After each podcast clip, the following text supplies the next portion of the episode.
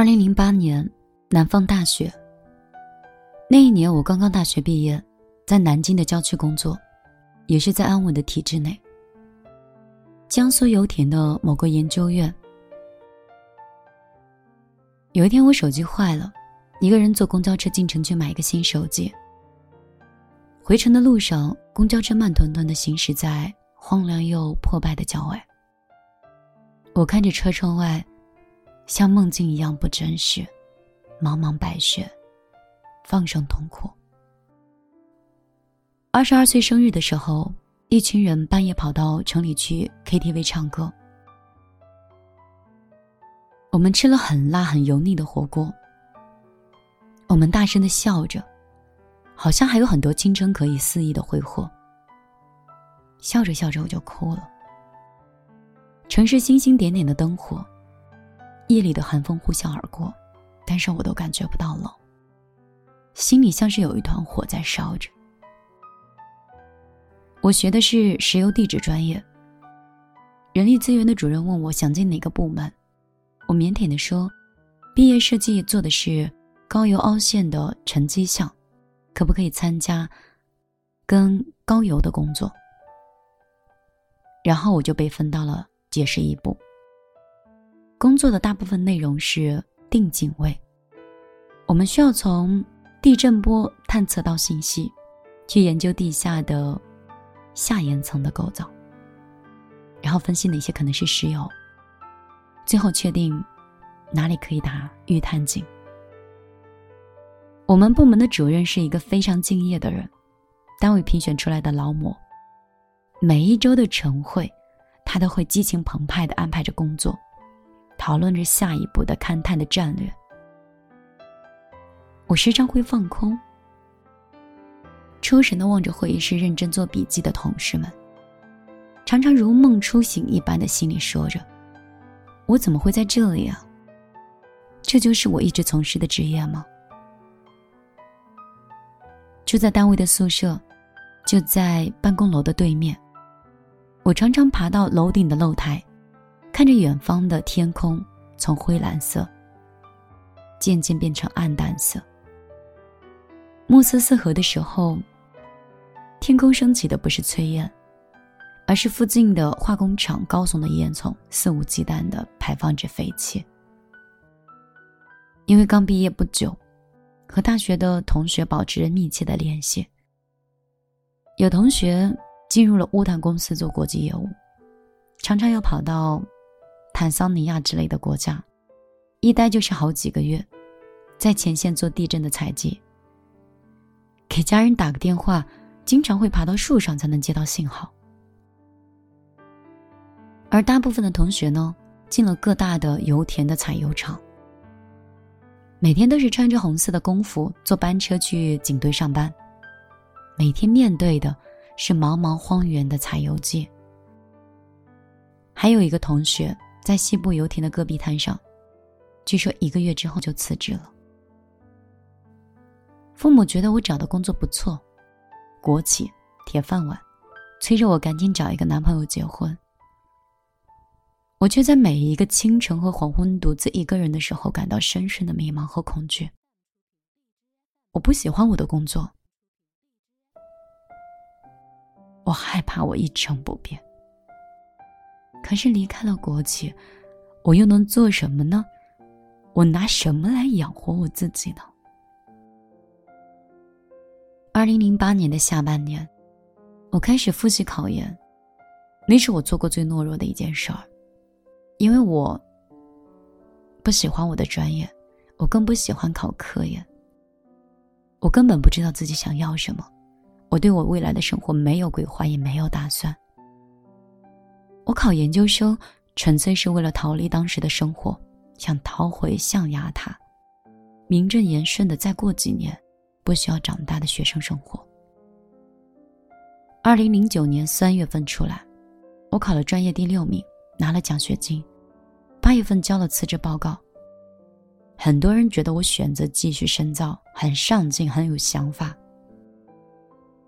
其实完全不是那么回事儿。对我来说，辞职读研究生是我当时最容易也最名正言顺的一个选择。只有我自己明白，当时我的内心是有多么的软弱。第一次离职是逃离，那一年我已经二十三岁了，对这个世界仍然是懵懂的。因为学的专业就业面太窄，研究生毕业我又进了国企。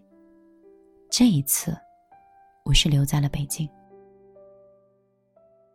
更高的平台，更开阔的视野，更优秀的同事们。入职时候是兴奋的，工作的头两年。我甚至觉得我可能一辈子就在这个单位里，像大多数的前辈和同学那样。工作的内容不再是一个盆地凹陷的定警卫，而是放眼整个集团公司的勘探的一个计划。二零一三年，跟着一个重点项目，我甘愿每天加班到很晚，没有休息过一个完整的周末。写科技的论文，写专利，专有的技术。这些我并不是很擅长，甚至觉得毫无意义的事儿，我硬着头皮也完成了，而且拿了很多奖。其实我对那些一点兴趣都没有。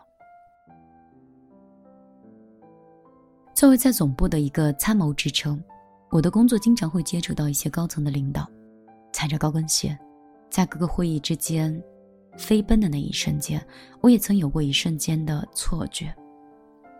这个工作多光鲜呀！多么有价值啊！其实很多人对石油行业存在着很大的误解，以为我们都拿着高薪，做着轻松的工作。其实，这个行业的大多数的人付出的，远远超过了那点微薄的回报。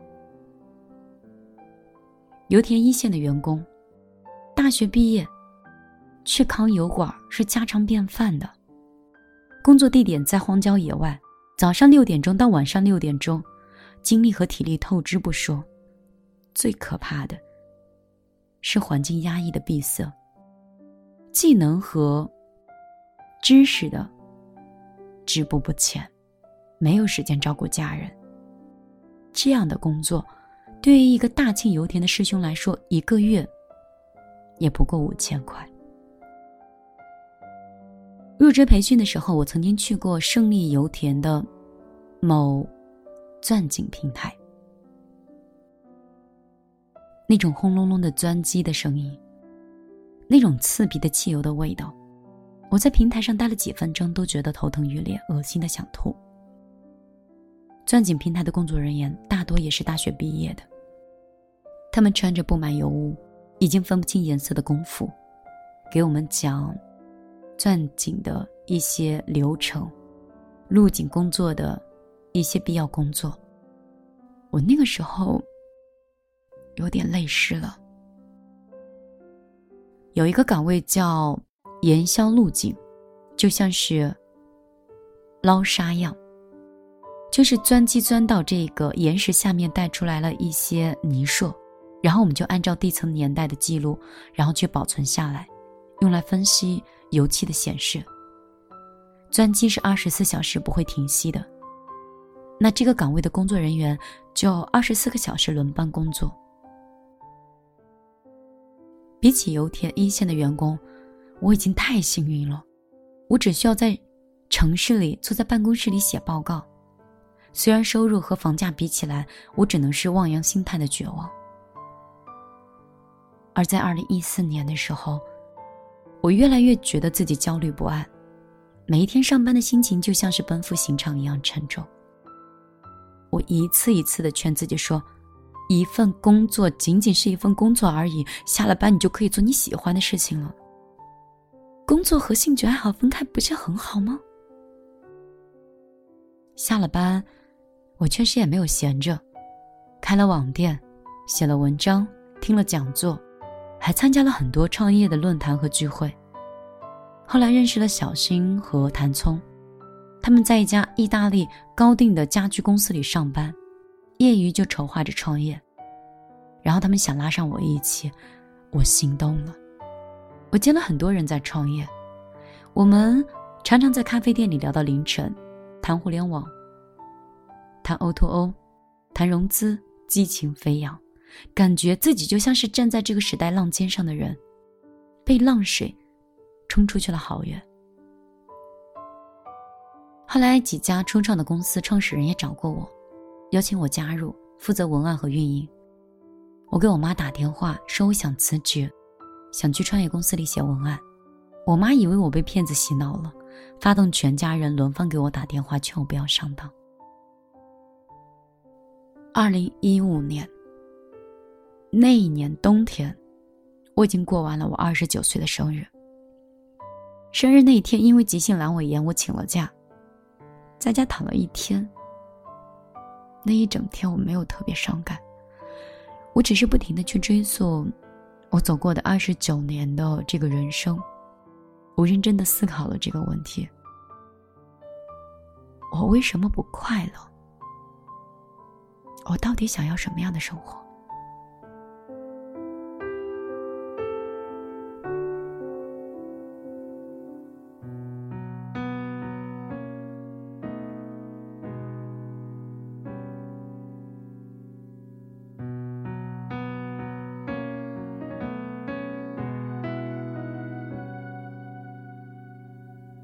整个世界都在变，你是不是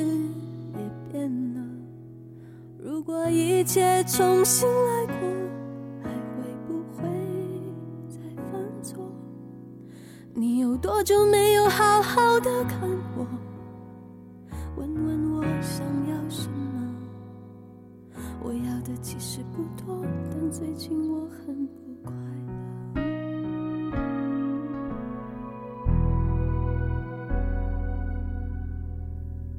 如果能习惯沉默，或许就不难过。如果不是真的爱过，我又何必太执着？为何你从不懂我想些什么？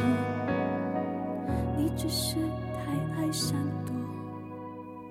我要的其实不多，但最近我总觉得不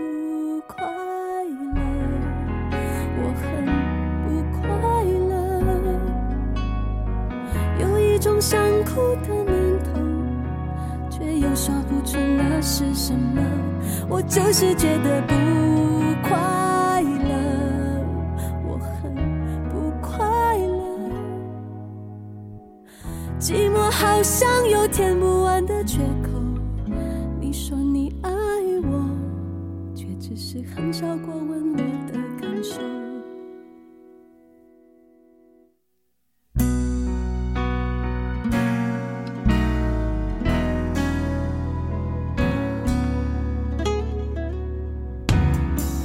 如果能习惯沉默，我或许就不难过。如果不想再挽回什么，我又何必太执着？为何你从不懂我想些什么？你只是太爱闪躲。我心里有个角落，你从不曾在意过不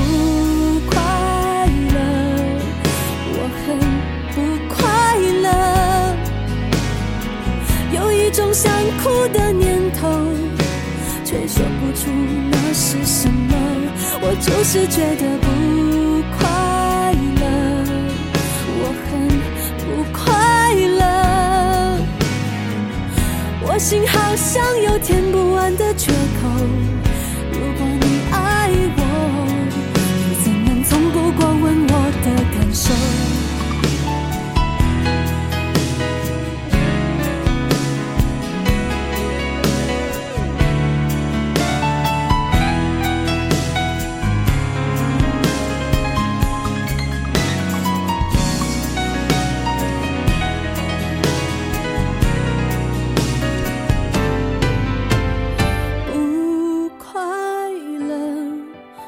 很不快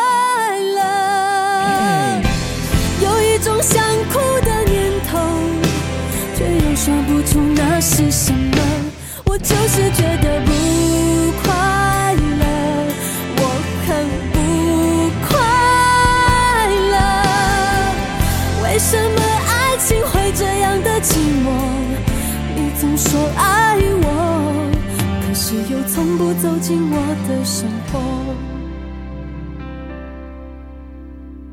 整个世界都在变我是不是也变了？